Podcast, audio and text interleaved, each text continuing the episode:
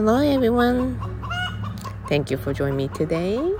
はい、皆さん、ロサンゼルスのまさみライトとチキンです。話し始めると結構鶏さんも自己主張してくるなっていうぐらい笑える環境で猫ちゃんたちもねさっきも、えー、追いかけっこしていたんですけれどもあのここに来てって感じで一生懸命泣いていたので一旦中断してちょっと猫を見に来たんですけど、まあ、この子たち見てるとねまあ、本当に自分の好きなように生きるとか自分の好きなことをするっていうことをねすごく見せてもらってるなっていう気がします。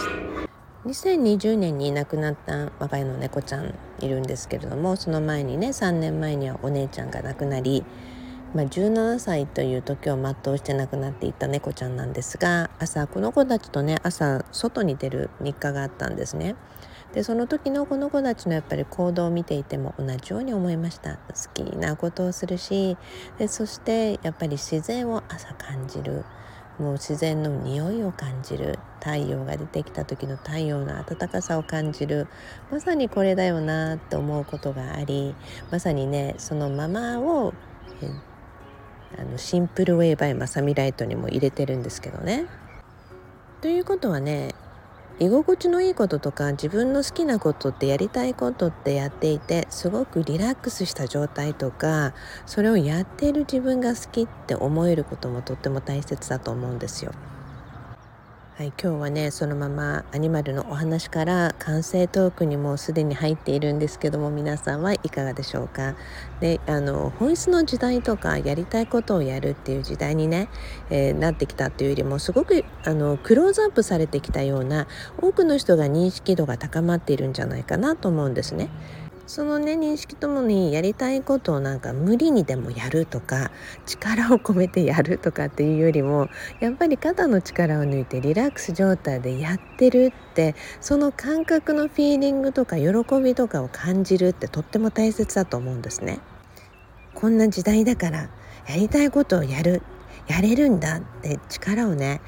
込めてすごいもう何て言うのかな I must do this みたいな感じよりは絶対リラックスした状態でやってる自分が好きって、えー、その時の感覚が好きって思えるようになることって大切だと思うんですよ。それをねさっきの猫ちゃんたち見ててもね全く思います本当に。でいつもお話をしてくるとふらっとまたやってきて声をかけてくれたりねちっちゃな声なんてねこの音声には入ってないんですけどではね皆さんね本質とかやりたいことっていうお話をちょこっとしていくとまああのその前にねやっぱり自分が何を好きかとか、まあ、人それぞれいろんな考えがあるっていうことをねすごく認識するって大切だと思うんですね。みんながやってるからやらなきゃいけないとかっていうことでもないし例えばね私下の子のところ来るたびにすごく自分の感性とか 考えを改めさせられたりとかあこの観点があるんだなっていう新しい気づきをさせてもらうこと多いんですね。私はお掃除好きでですごくやっぱりいつもあの庭もどこもそうだけど綺麗にしておきたいっていうタイプなんですね。でそうするとこの子たちとお話をしているとやっぱり例えばね枯葉が落ちていたりとかそういうのを見たりするとあここさ掃除しようよって思うわけなんですよ。まあ、でもね昨日もねアースデーでハイキングに連れて行ってくれたんですねお母さんが好きなのは滝だから滝が見れるコースに行こうかっていうことでプランをしてくれてでもう少し長めにしばらく滞在しなよっていうことでねえー、昨日は連れて行ってくれたんですけれどもそういうあの自然のプランをすることに関しても、まあ、結構アウトドア派なんですね、まあ、上の子もどちらかというと自然は本当に大好きなんです。私たち家族でいつも滝を見に行ったりとかドライブ行ったり自然の中にいるっていうことを常に心がけてきたのでね。まあ、ただ都会で仕事をしたり忙しくしている上の子と比べてやっぱり下の子は、まあ、学生時代からもかなり頻繁にこの自然の中にいるっていうことをすごく選んでプランしそういったことが好きなお友達がとってもたくさんいたんですよ。毎月1回自然の中でキャンプをするとかねだからこそ、えー、っとさっきのねお話のように落ち葉があったりとかこのちょっと裏庭をちょっと掃除しようよとかって思うようなことがあってもこの落ち葉が落ちている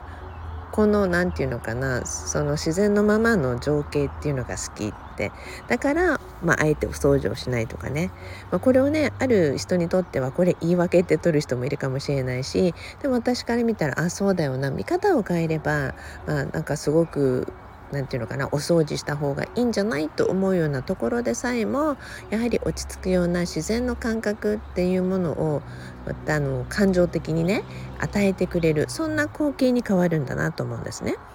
さらにね私なんかあの猫ちゃんと一緒に庭に出ることが多かったんで猫ちゃんがそのスパイダーウェブクモの巣のねこの糸がすごい好きじゃなかったんですね。それに当たるとすごくなんか慌てたりとかする様子があったんでそれで私の日課はいつも猫と散歩をしながらスティックを持ってスパイダーウェブあの掃除をしたりしてたんですね。だからいつも朝になるとやっぱり前の日にきちんと取り除いてもまた作られてるんですねすごいねあなたたち24時間かけてまた作ったんだねそれなのに掃除するけどごめんねと言いながら、まあ、結構ねこの通り道にあたるところは掃除してたんですね。ですからね我が家の庭にはねクモの巣スティックがあって必ずそのクモの巣をねスティックで取って歩いたりしてたんですよ。でそうするとね息子のところ来て「ほらクモの巣あるからさちょっとそれ取ろうよ」って言うとあのまあ本当にね綺麗に作られてたんですね。でそれでここにいる住んでる雲に名前を付けていてこの子がねすごく丹精込めて作った巣だからこれはもう掃除しないで取り除かないでって言うんですね。確かにねその見方を変えると本当に綺麗なんですよ。まああの曲線的にも綺麗だなと思ってはいたんだけどもある意味これって埃っぽくないっていう見方もする自分もいたんですね。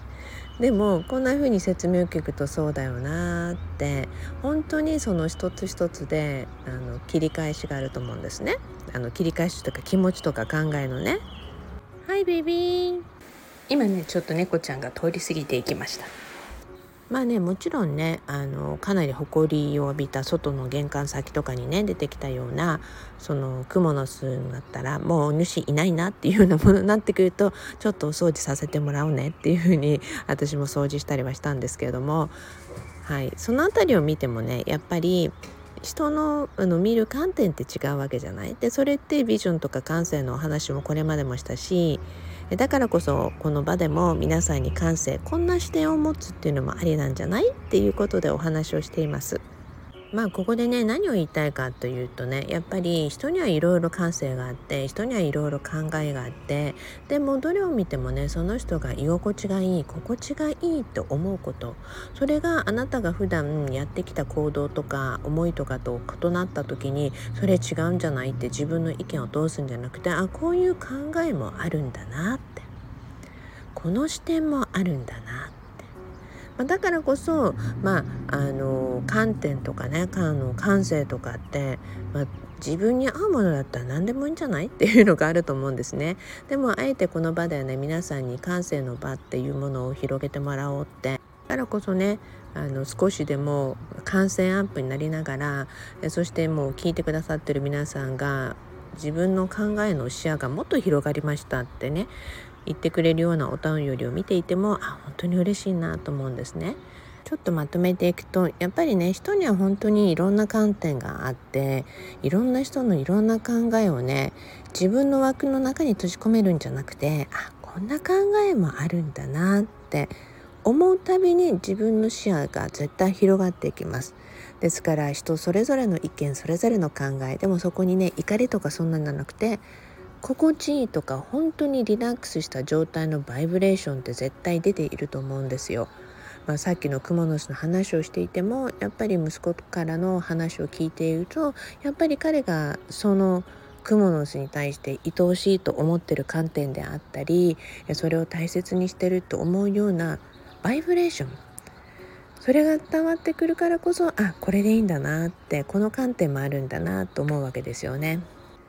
だからねいろんな人の話を聞いたりとかまたあなたが自分の考えをご案内したりとかする時にもねどんなバイブレーションでいるのかでそして相手の話を聞く人にもどんなバイブレーションなのかイライラのバイブレーションなら受け取らないでもいいと 私は思うしねでもあの本当にリラックスした状態のバイブレーションであこの話聞いていても意見が異なっていてもすごく心地がいいっていうことはそれをやっぱり受け入れる体制があなたにもあると思うんですね。はい、いろんな考え方がありいろんな行動があり、ね、あの本当に猫ちゃんがまたやってきて泣いてて。はい。もうちょっとで終わるから待ってね、はい、なのでねそういうことをね皆さん、うん、本当にこの自然の中にたくさんの生き物があるように自然のやっぱり存在があるように人間の意見とか人間の考えのねいろんな違いっていうのもあると思うんですね。ですからそれをね全般的に新しい発見新しい視点と思えるような自分に出会ったりとかするともっとまたさらに楽しくなると思うので是非ね今日もね新たな観点っていうものがあなたの中に芽生えてくれたら嬉しいなと思うそんな感じで今日は投稿を終えたいと思います。はいではいつものように Thank you very much everyone はい Promise me love your life あなたの人生をさらに好きになることを約束していってくださいね。Thank you everyone and then we'll talk to you soon again at the same channel. それではまた同じチャンネルでお会いしたいと思います。Oh, have beautiful day! それではまた皆さん、ロサンゼルスのマサミライトでした。